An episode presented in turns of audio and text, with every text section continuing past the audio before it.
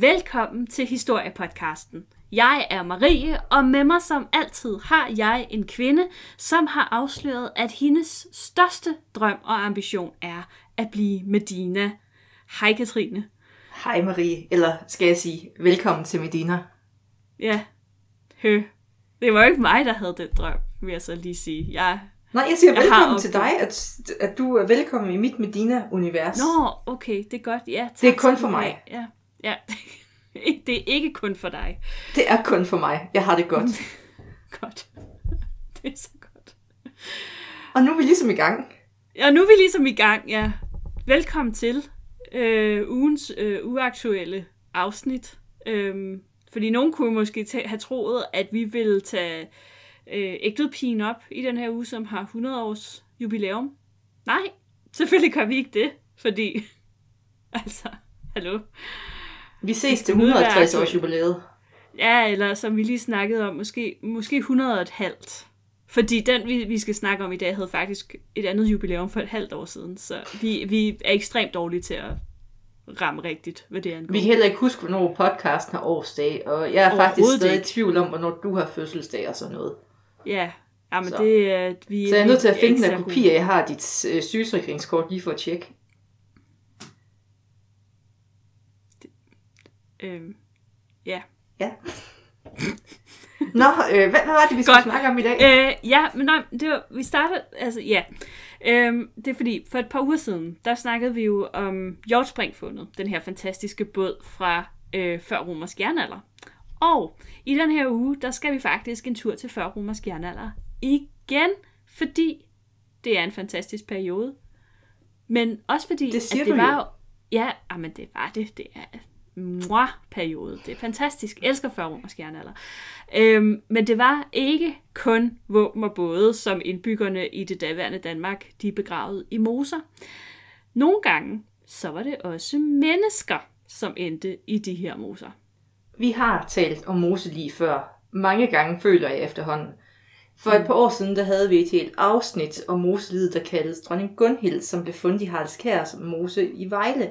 Og man skal helt tilbage til episode 6. Det er næsten på samme tidspunkt, hvor man fandt ægvedpigen efterhånden. Det er ikke meget galt, nej. Nej, øh, men Marie, jeg har hørt, ja. at du har en særlig forkærlighed for Moselig. Er det Altså, også derfor, synes, din kæreste han er ældre end dig egentlig? Ja, Super. men du må ikke sige til ham, at han ligner, han ligner, han ligner ikke et muselig. Han ligner en bleg udgave af Kravballmanden. Godt, at han ikke lytter til vores podcast. Men det er jo svært ikke at have en forkærlighed for Moseli, også selvom det måske på en eller anden måde, når man tænker over det, er en lille smule morbid. Øh, Men det er jo fuldstændig ligesom at have et, et vindue ind til en anden verden, som jo er forsvundet. Øhm, og det er simpelthen så fascinerende, synes jeg. Og kongen af Moseligene er efter min beskedne mening, jeg ved, der er andre holdninger derude til det, øh, det er Tollundmanden. Hans ansigt har fascineret mig, siden jeg var barn.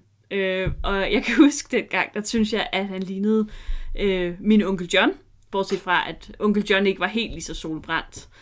Øhm, og det er ham, vi skal snakke om i dag. Altså, Onkel John? Tollundmanden, Nå. ikke onkel John, nej. Jeg øhm, vil gerne høre om onkel John. Ja, jamen, vi kan snakke om onkel John en anden dag. Okay. Men vi begynder en lørdag i maj 1950. Her var familien Højgaard nemlig taget på tur ud i Bjelte, Bjelte Skovdals Mose. Det var det, jeg skulle sige. Jeg vil kalde det Bjelte Skovmose. Nå, ja, jamen det var da også et udmærket stednavn. Jeg vil gerne til Bjelte Skovmose, men i dag skal vi til Bjelte Skovdal Mose for at grave tørv. Ja, fordi altså siden 1870'erne, der havde man forsøgt at omdanne det her museområde til landbrugsjord, men det var ikke sådan helt gået efter planen. Det, det var åbenbart ikke, det, det egnede sig ikke til at være landbrugsjord, så nu så havde man opgivet det, og så i stedet havde man delt det op i sådan nogle, det man kalder for tørre parceller. Øhm, og alle de sådan omkringliggende gårde, de havde så fået sådan en tørveparcel, hvilket betyder, at det var sådan et sted, hvor de måtte grave efter tørv. Øhm, og det var jo en stor ting dengang, tørv. Ja, fordi tørv det blev tidligere brugt som brændsel. Og det var især under 2. verdenskrig, fordi at alt øh, brændstof, der sådan set var i verden, det blev brugt på krig. Og det betød mm. så, at vi, altså der var ikke noget brændsel, man kunne brænde af, så øh, der var efterspørgsel på alt, der kunne brændes. Så på den måde så kom tørvegravning på mode igen. Så folk ja. de tog ud i mosen, og det fortsætter faktisk ind i efterkrigsårene, fordi der er jo stadig rationering på de her ting. Og altså, mm. Det, det var også noget, man gjorde sådan ret langt det, op i det... tiden. Fun fact. Øh, jeg arbejder på Glud Museum, og vi havde jo nogle øh, gamle skilte fra 60'erne til at hænge, der jo faktisk omtalt øh, tørvegravning i nutid stort set. Okay, fedt. Og det er selvfølgelig også, altså der taler vi jo også om Jylland, kan man sige, så det er ikke den store overraskelse, at man stadig græder tørv. Øh, Jamen det gør vi det stadig, altså. Ja, det gør I. Det er den primære brændsel, I har i Horsens. Mm, det er sgu da grøn energi. det kan man selvfølgelig godt sige, at det er. Øhm, men, øh, men det er altså også grunden til, at vi er helt oppe i 1950, hvor at familien Højgaard, de altså graver tørv i Bjelskovdal Mose. Og den her lørdag, der skete der altså noget lidt usædvanligt. De fandt noget, som de ikke lige havde regnet med. Ja, fordi først så troede man, at spaden den stødte mod sådan en trærod. Du ved, når man graver, og man støder på noget, så bliver man lidt forvirret. Ja, Men da man så begynder at grave. Omkring det her, så viste det sig så, at det var en krop. Og pludselig, hmm. bum, så var der et hoved. Yes. Og Højgaard-familien, de er sådan lidt, ah, hvad er det her for noget? Hvad er det? WTF, som de unge siger. Eller hvad delen, som man sagde dengang herovre i Jylland. Hvad delen? det var lige godt grov. Øh, det var lige godt grov. Og de tænkte slet ikke på, at det her det kunne være en sensation. Hvorfor skulle de dog også det? Øhm, men altså, og, og især fordi, altså, det var ikke noget nyt, at folk de ligesom døde, eller faldt i moserne og døde. Og på, folk var døde mange her, år før 1950'erne. Jamen, det var folk. Altså, det vidste de udmærket. Og på samme tid, der havde man faktisk efterlyst en Københavns skoledreng, som var blevet væk i Midtjylland. Øhm, mm. Så Højgaard-familien troede sådan set, at det var ham, som nu var dukket op i, i mosen. Så de gjorde selvfølgelig det, man altid gør. De ventede til mandag og ringede til politiet. Ja, yeah, så altså det her det var lørdag, og de ringer om mandagen.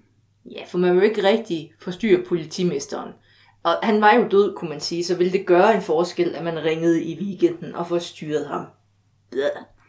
Måske. Nå, de ringer altså til politiet om mandagen, men politiet synes, det lyder sådan en smule fishy i virkeligheden.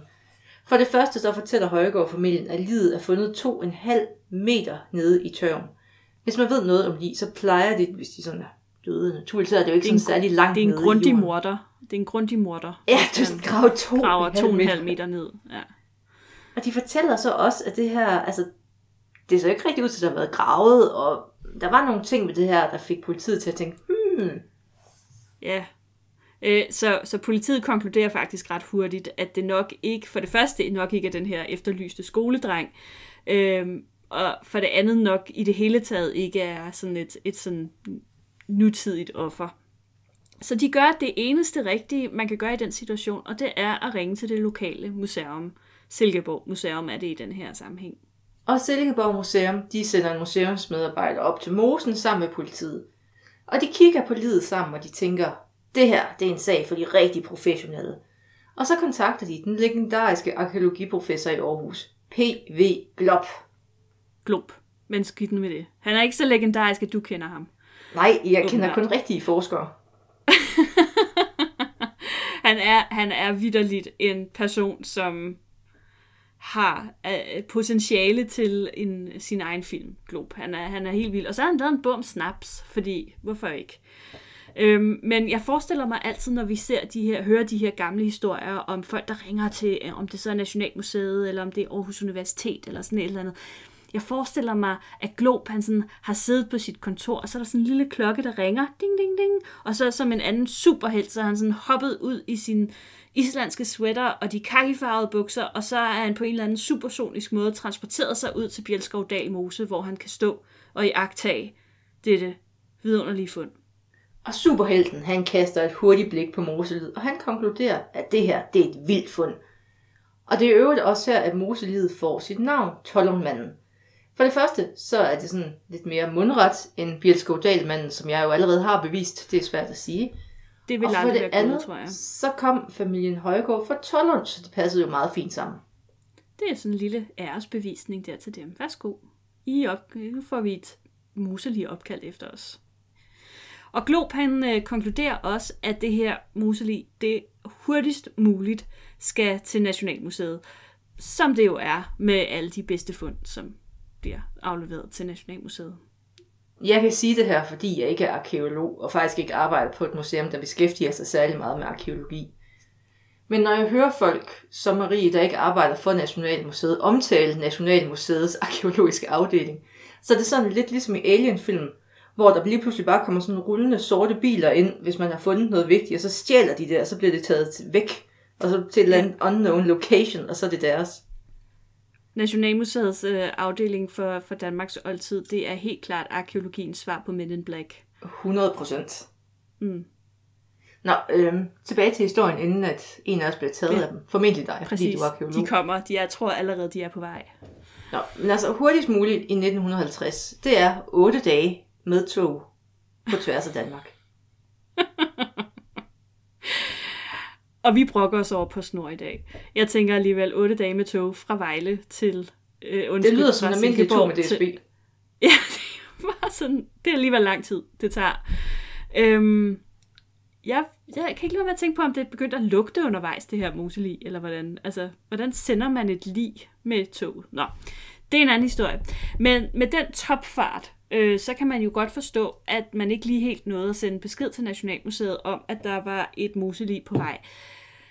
Så de får så lidt af en overraskelse, da de får den her kasse ind på museet og åbner den. Surprise! På Nationalmuseet, der konstaterer man også, at Tollermann altså overordnet set ikke er særlig godt bevaret. Faktisk der er det kun hans hoved, som er virkelig velbevaret. Ja, så øh, Nationalmuseet vælger, at man kun skal konservere hovedet. Altså, der er lige, der er lige sådan et lille arbejderbej, fordi Tollundmanden, han lå på siden nede i mosen. Han ligger jo i første stilling på siden. Og den del af hans krop, som vender opad, var meget dårligt bevaret. Men den del af den side af hans krop, der vendte nedad, var faktisk rimelig godt bevaret. Men den så Nationalmuseet ikke, fordi han jo lå i en kasse. Og jeg, altså, jeg vil ikke sige noget, men det, jeg ved, der var sikkert en grund til, at de ikke tænkte, at de skulle kigge på begge sider af kroppen. Men det gjorde de altså ikke åbenbart. Og de vælger, at man kun konserverer hovedet, som jo er virkelig velbevaret. Øh, og når man ser Tollundmanden i dag, han ligger jo på, på Silkeborg Museum, øh, så er det faktisk kun hans hoved, som er ægte. Øh, resten af kroppen er en afstøbning, som er lavet på baggrund af fotos, som blev taget under udgravningen af ham. Den ægte krop, den har de også. Den ligger opmagasineret, øh, men den er øh, lettere indtørret i dag, fordi den ikke er konserveret. Så den er faktisk ødelagt, kan man, Man sige. skulle bare stikke noget Nivea på ham, og så var han fin. en gang, ordentlig omgang Nivea, så kører det. Ja. Bevaret i Nivea.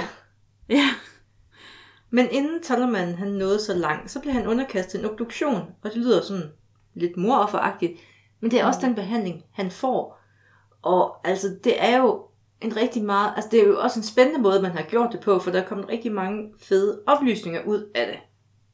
ja, det er jo faktisk sjovt at behandle et, et moselig som et moroffer, Øh, sådan, i hvert fald retsmedicinsk set, i stedet for bare at være en arkeologisk genstand. Man får ligesom, altså, man får jo nogle oplysninger om ham, og øh, øh undersøgelsen her, den, den viste, at der var tale om det her helt vildt velbevarede lig af en voksen mand på sådan mellem 30 og 40 år. Og han havde i levende live, levende live hedder det, været mellem 1,61 og 1,65 øh, meter lang høj. Det er ligesom os. Ej, jeg er lidt højere end det. faktisk. Nå, okay. Jamen, Altså- jeg er 61. Du er også en lille og fin. Jeg er høj og stærk. Mm-hmm. Tallermanden, han havde været i fin fysisk form, da han døde. Han havde været slank på trods af sådan lidt små skavanker, som man jo har i den alder. Altså han Mhm. havde en brækket lille finger, han havde fodvort, og så havde han også dejligt indvoldsorm, men ellers så var han ved godt helbred. Ja, ja. Det er jo ingenting. Altså, Ej, altså. Det vil man jo ikke engang gå til læge for i dag. Nej, præcis altså. Og øh, hans fordøjelseskanal og tarme, de var jo også ret velbevaret. Og dermed kunne man også øh, konstatere, fordi der var faktisk stadig, øh, der var jo indhold i de her tarme, så man kunne konstatere, at han havde spist sit sidste måltid sådan cirka 12-24 timer før sin død. Og i 2019, øh, der gik øh, Silkeborg Museum og Aarhus Universitet i gang med en ny undersøgelse af det her tarmindhold. Og jeg læste bare, at det er den grundigste undersøgelse af det, man har lavet indtil videre. Øh, desværre er resultaterne endnu ikke offentliggjort, efter hvad jeg har kunnet finde ud af i hvert fald. Så, øh, så der må vi vente i spænding på, hvad de finder ud af. Men øh, de forløbige resultater, som i virkeligheden øh, bakker den der obduktionsrapport op fra 1950, de viser, at øh, hans sidste måltid bestod af en grød, øh, der primært bestod af byg, bleg, pile, urt og hør. Man kan også konstatere, at grøden den har været brændt let på, øh, øh, fordi der sådan var kommet, der var kommet sådan lidt brændte skorper på den her grød. Nam nam. Øh, og derudover så blev der også fundet rester af animalsk fedt, øh, som kan være enten fra kød eller fra øh, mælkeprodukter eller æg. Det kan man desværre ikke øh, finde ud af. Om Så han har i virkeligheden fået en god Østerbro morgenmad. Ja, Uden at det være har han faktisk. En, en rigtig god grød. Men altså, Nej, men der skal, man skal lige være opmærksom på, at der er jo altså også sådan, ja, måske den ikke sådan helt gourmetagtig. nej, det er sådan nok ikke øh, så fancy en udgave af det. Var der ikke også, øh, det kan være, at det her bare er et rygte, men var der ikke også sand og småsten i og andet godt til gråsen? Jo, det var der. Der var i hvert fald sådan sand i, som man regner kommer fra, kommer fra øh, tærskningen. Og så må jeg faktisk ærligt indrømme, at nu hvor jeg lige snakker om det, så kan jeg ikke huske, om, om, øh, om det er ham eller gravballemanden, hvor at, øh, at man også fandt sådan noget, som måske kunne sådan være hår eller sådan noget. Altså dyrehår. Ej, jeg får næsten helt kvalme af det. Øhm, Det mætter alt sammen. det er, det var, øh, det, køkkenhygiejne var ikke eksisterende i jernalderen, skal vi sige det sådan. Altså, så er der jo også lige det med ormene, Marie. Ja, Fordi det var ikke Det kun øh, én slags orm. Det var sådan en, en regnbue af orme. det var en, øh, en, øh, en vifte af dejlige indvoldsorme. Han havde Habitat. både, ja, øh, der var æg fra både bændelorm og spolorm og piskeorm i hans øh, tarmindhold. Og lige for dem, der sidder og bliver bekymrede. Bændelorm, det er det, man får ved at spise råt eller ikke gennemstegt kød. Og spolorm og piskeorm, det skyldes oftest dårlig hygiejne. Men med alle de her orme i tarmene, det kan jo også indikere, at han nok ikke har været sådan helt tip-top. Fordi at det er generelt ikke godt at have orme. Jeg ved ikke, Nej, hvorfor jeg det- lige gør opmærksom på det, men det synes jeg lige, jeg vil gøre. Ja, men, nej, men det, det er så fint. Altså, hvis man, altså heldigvis er der jo meget få af os, som har prøvet i, i moderne Danmark at have orm. Øh, men det sker. Øh, og symptomerne, de kan være diarré og oppustethed og let feber og hoste og blod i spyttet. Det er Mm. rigtig lækkert. Plus at, at, at når, man så, når man skider, så kan der jo komme de her dejlige orme med ud. Ej, det er, det er meget klamt. Haps. Tænker at have sådan, øh, nå. Så. Men ved du hvad, der så er interessant i den sammenhæng i øvrigt? Nej, øh, do tell. Ja, men det var fordi, der var jo bleg pileurt i den her grød, som han spiste. Øhm, og bleg pileurt, det er egentlig en ukrudtsplante, som man sådan set ikke rigtig regner med blev brugt til mad. Det kan man jo så sige, det gjorde den. I hvert fald det her tilfælde. Men vi ved fra senere i historien, at man faktisk har brugt bleg pileurt øh, mod maveproblemer. Og øh, nye eksperimenter har vist, at den faktisk også er ret effektiv mod, guess what? Indvoldsorm. Ja, så det. måske har det faktisk været øh, en, en grød, som man, altså han har spist, eller måske har han bare spist bleg pilurt ved siden af, for at ligesom komme den her indvoldsorm til livs. Tænk, hvis de rent faktisk har vidst det. Det er jo vildt. Altså, jeg får det altid lidt underligt, når jeg hører, de ved sådan et eller andet super specifikt, virker imod noget andet super specifikt. Hvordan er de kommet frem til det? Altså, jeg kan ikke altid regne ud, hvornår jeg skal putte gær i brød. Hvordan kan de så Nej. regne det her ud? Øh, det er et rigtig godt spørgsmål. Og jeg tænker, har man Og- brugt og de jeg har- dummeste omkring en sådan til at teste, og så bare komme med en buket af et eller andet og sagt, hm, Torben, Vi prøver bare. prøv, prøv lige at åbne munden. Nå, det virkede ikke. Nå, det dør man af, det der. Okay, Vi skal ikke Nå, det spise får man en rød diarré svamp med af. hvid på. Super, Nej. noteret. okay, noteret. Men, Altså, øh, i, i bund og grund er det vel sådan set den eneste måde, man finder ud af ting.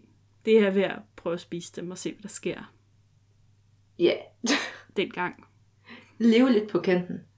Ja. Men, Mulle, Ja. vi har jo to gode genganger, der hedder DNA og strontiumanalyser. Og det ved jeg også har været Ja. inde over Tollumanden. Det har det. Øh, det er jo, øh, de to ting er jo lidt blevet arkeologiens hellige gral. Øh, det er jo ligesom svaret på alt, øh, og, og alt øh, skal øh, underlægges øh, de her to øh, analysetyper. Øh, Og, og jeg er totalt 100% for det. Det er jo fantastisk, hvad man finder ud af, når man endelig, øh, når det lykkes, kan man sige. Desværre så viste det sig, at øh, Tollundmandens DNA, den var blevet fuldstændig nedbrudt i mosen, fordi syreindholdet i mosen mm. åbenbart er så, så Øh, der var i hvert fald, jeg tror det var syreindholdet, som havde nedbrudt øh, hans DNA, så der var desværre intet tilbage øh, overhovedet, øhm, hvilket er brandhamrende ærgerligt. Men til gengæld, så kunne man godt lave strontiumanalyser. Yay! Og vi har efterhånden snakket rigtig meget om strontiumanalyser. Men hvis man stadig er i tvivl om, hvad det er, så mener jeg, at vi nævner det i afsnittet om pigen fra Haralds Kær. Jeg synes også øh, noget med øh, ismanden. Øsel. Ja, det er rigtigt. Der snakker vi, tror jeg også, vi snakker om strontium, ja. Så vi kommer ret godt rundt om emnet. Så, ja. Og jeg tænker, at hvis man virkelig gerne vil i dybden med det, så enten kan man gå tilbage så skriver man til Marie, fordi så må hun skrive en rapport til jer og sende den. Eller også så googler man det. Marie er bedre end Google. okay. Øhm. Nå, men øh, strontiumanalyserne, de viste, at øh, Tollundmanden, han var faktisk lokal. Da, da, da. Og det var faktisk lidt vildt, fordi da de her strontiumanalyser, de kom, øh, der var det måske, altså jeg kan ikke huske, om det var et år efter, eller om det var kortere tid efter, at man lige havde afsløret, man havde lavet strontiumanalyser på ægtvedpigen. Hvor det jo havde Ja, det vist sig, at ægtvedpigen- Det var en skandale. Ægtvedpigen, hun kom slet ikke fra Danmark, hun var fra Sydtyskland. Øhm, og så kom resultaterne af Tollundmanden, og puha, han var heldigvis lokal. Tænk, hvis alle vores døde øhm. mennesker var sådan uden løn. Øh. Og tænk nu, hvis alle vores ja, øh, kæmpe arkeologiske fund viste sig at komme fra udlandet. Det havde ikke været godt. Øh, det vil så sige, at han havde i hvert fald boet i nærområdet øh, af Bjelskovdal Mose i de sidste fire måneder af sit liv. Øh, derudover så havde han tilbragt, tilbragt en del tid, øh, cirka 40 km fra Silkeborg. Så, Øh, det er sådan gør. lidt uspecifikt, men jeg, jeg tror måske, at, at de her resultater også bliver fremlagt i, i sådan større grad i den her rapport, der kommer på et Men- eller andet tidspunkt. Forhåbentlig. Jeg venter i spænding. Vi skal nok vende tilbage.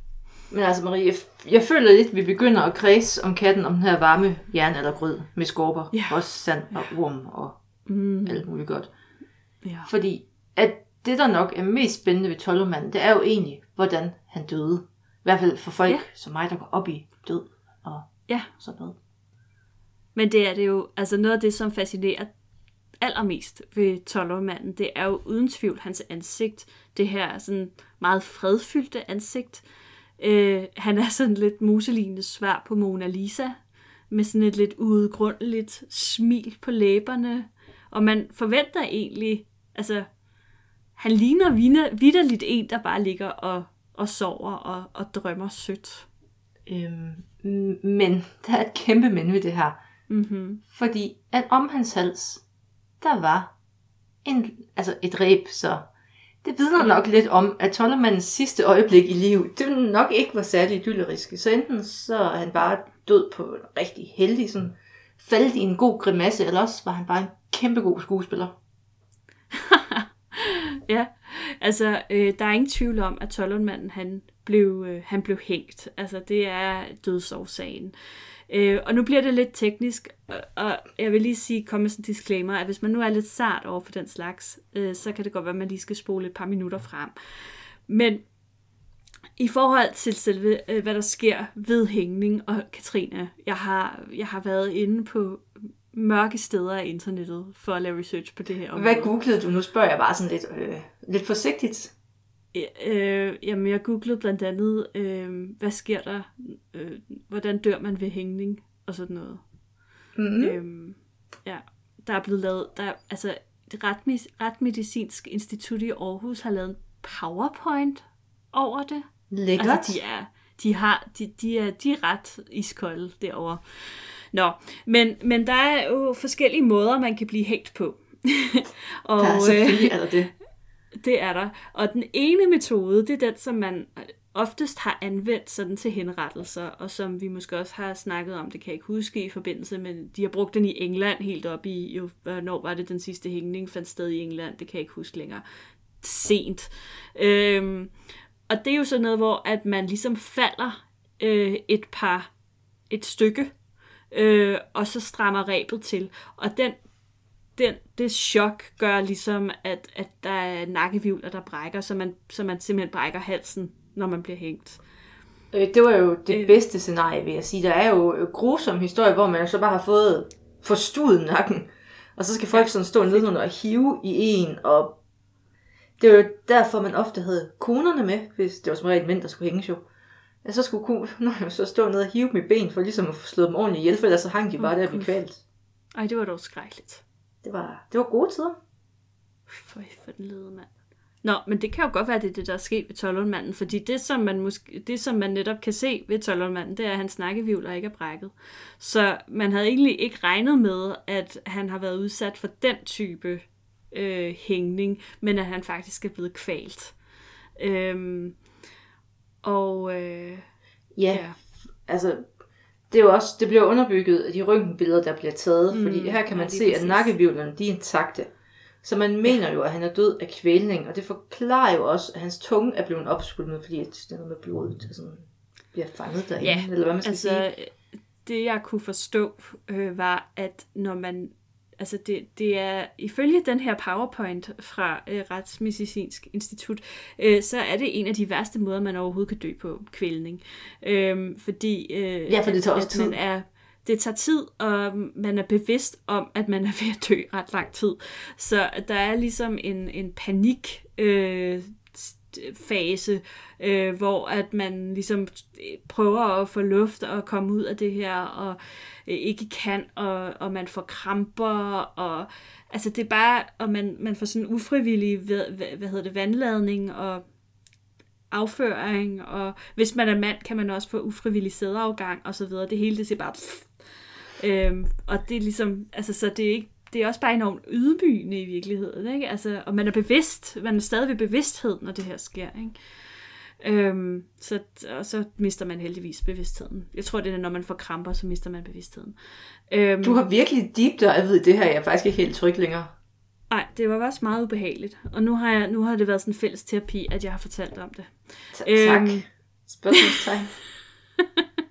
Men det fortæller lidt om, at hvad der så også er sket efter hans død i virkeligheden. Fordi hvis vi forestiller os, at hans sidste minutter har, har været så voldsomme og, og ubehagelige, øhm, så er det jo ekstra øhm, interessant, at han ser så fredfyldt ud. Øhm, fordi man kan se på det her reb, han har om halsen, at, øh, at, at det er blevet skåret over. Så der er nogen, der har skåret ham ned. Om det er jo, vi ved jo, vi, det kommer vi tilbage til senere, men vi ved jo ikke, om han er blevet henrettet, eller om det er et selvmord, for eksempel. Øhm, men der er i hvert fald nogen, der har skåret ham ned kort tid efter, han er død, øh, inden dødsstivheden er sat ind, øh, fordi at man der jo så har lagt ham i den her sovestilling, og har lukket hans øjne og hans mund, og stukket tungen ind i munden, fordi det hænger ligesom alt sammen ud øh, når man er blevet kvalt. Det er meget ubehageligt at se på.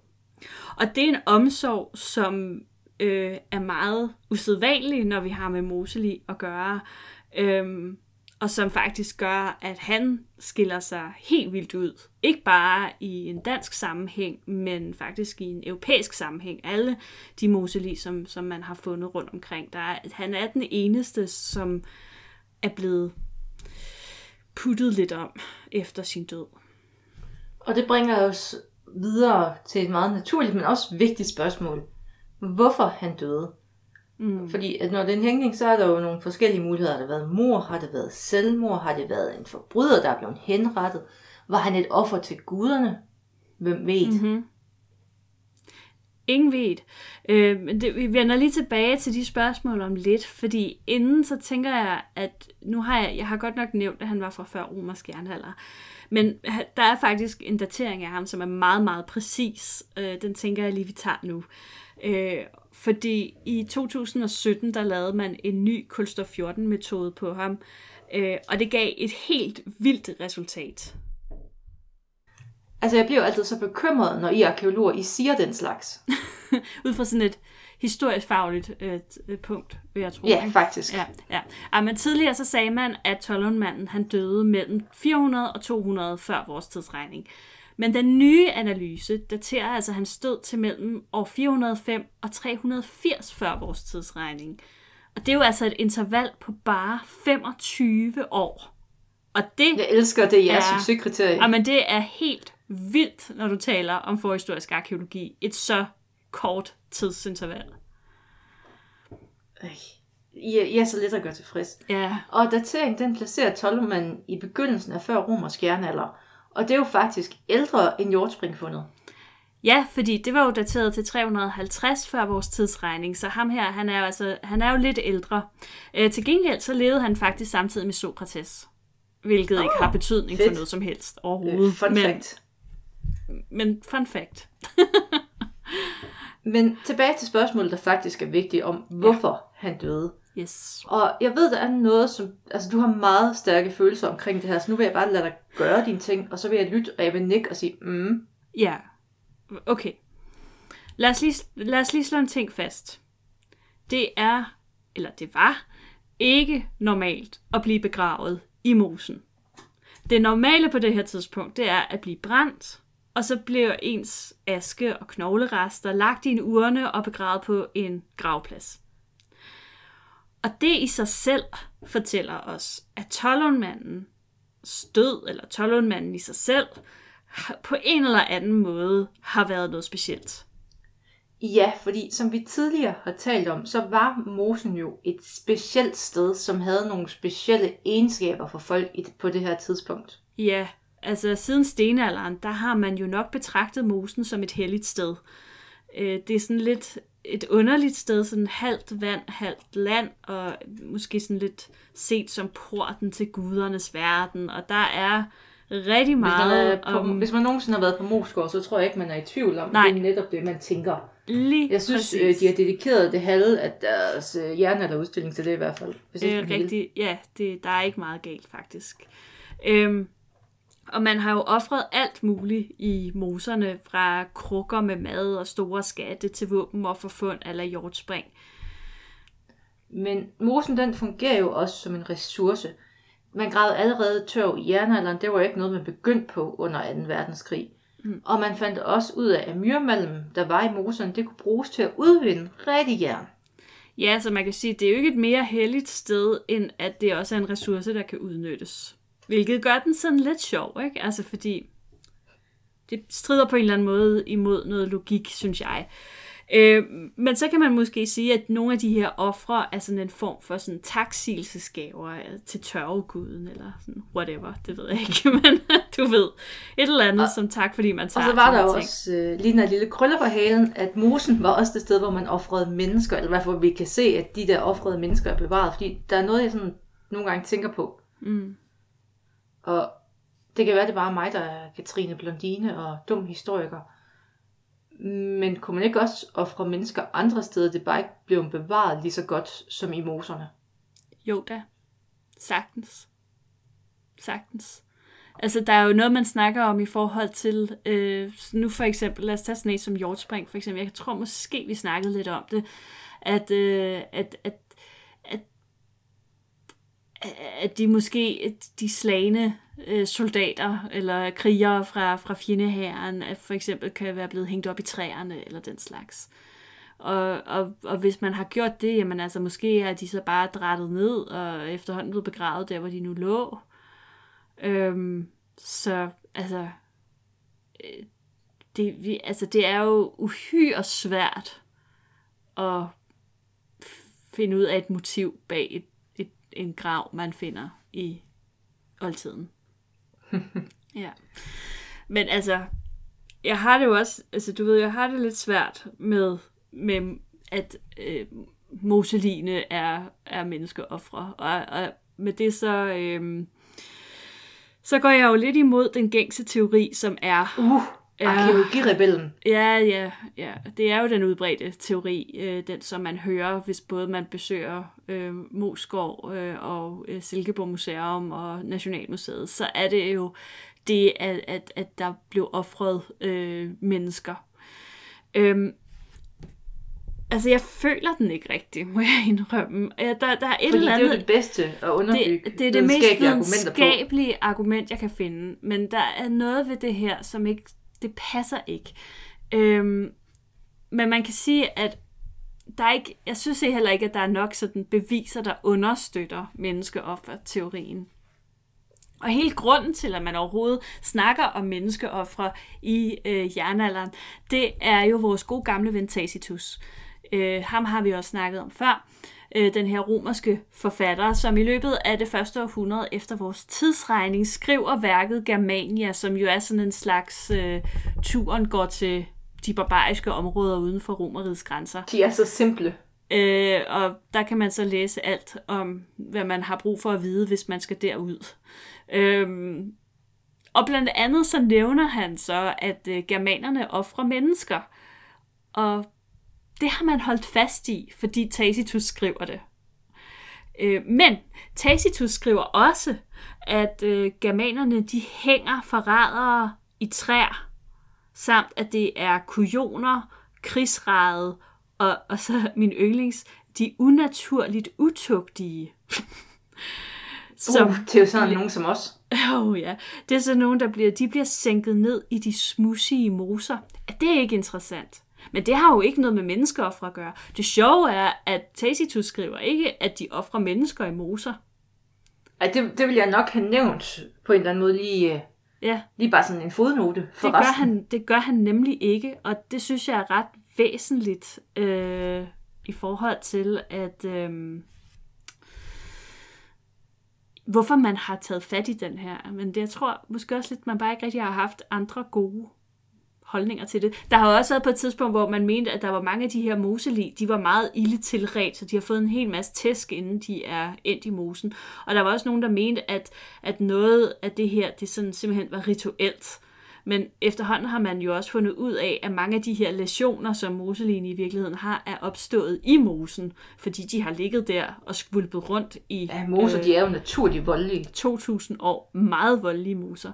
Så, øh, så, så den der med de rituelle mor og myrdet tre gange, og jeg ved ikke, hvad man ellers har er kommet frem med, øh, den, den holder ikke. Jeg, jeg synes ikke rigtigt, den holder. Men øh, sådan er det. Og man kan jo også, altså nu bliver jeg nødt til at spørge ind til det der unaturlige, utugtige. Hvad er det? Hvor er jeg?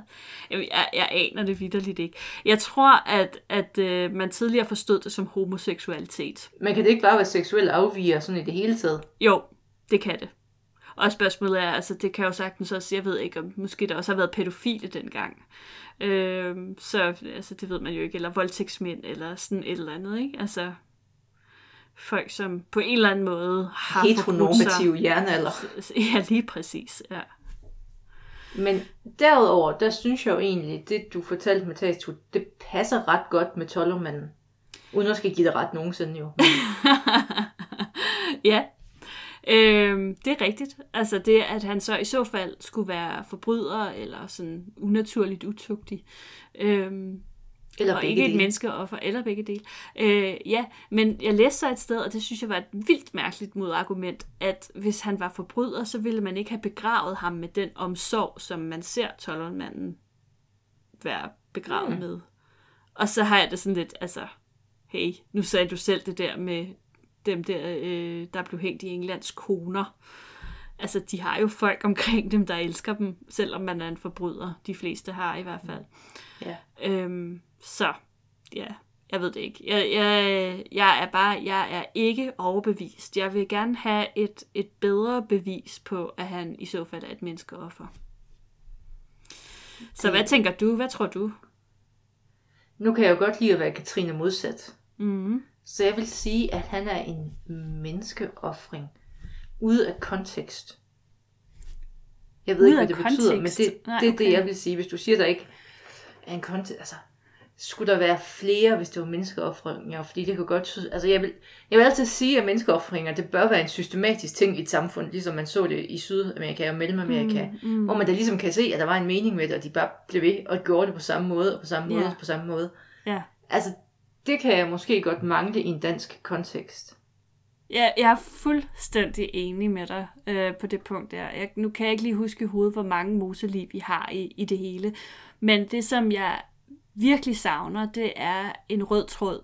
Øh, altså udover, at de alle sammen Ja. er endt i mosen, men den måde, de er endt i mosen på, er så vidt forskellig, og det er bare så atypisk for menneskeoffringer. Altså, fordi vi havde engang, vi havde jo det der afsnit engang om aztekerne, og det var jo på det samme tidspunkt, øh, hvert år, eller hvornår det nu var, og det var den samme mand, og det var den samme kniv, og det var det samme ritual.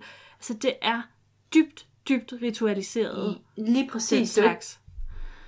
Altså, Så det, det, det er jo det meget sjældent noget, at man sige, bare lige vågner op i morgen og siger, Torben, jeg har fået en fed idé. Ja, altså, og i dag der hænger vi ham, og i næste uge der skærer vi halsen over på ham her, og hende her, hende øh, brækker vi armen på og gør et eller andet andet. Altså det er alt for, Du- alt for Det, det, usy...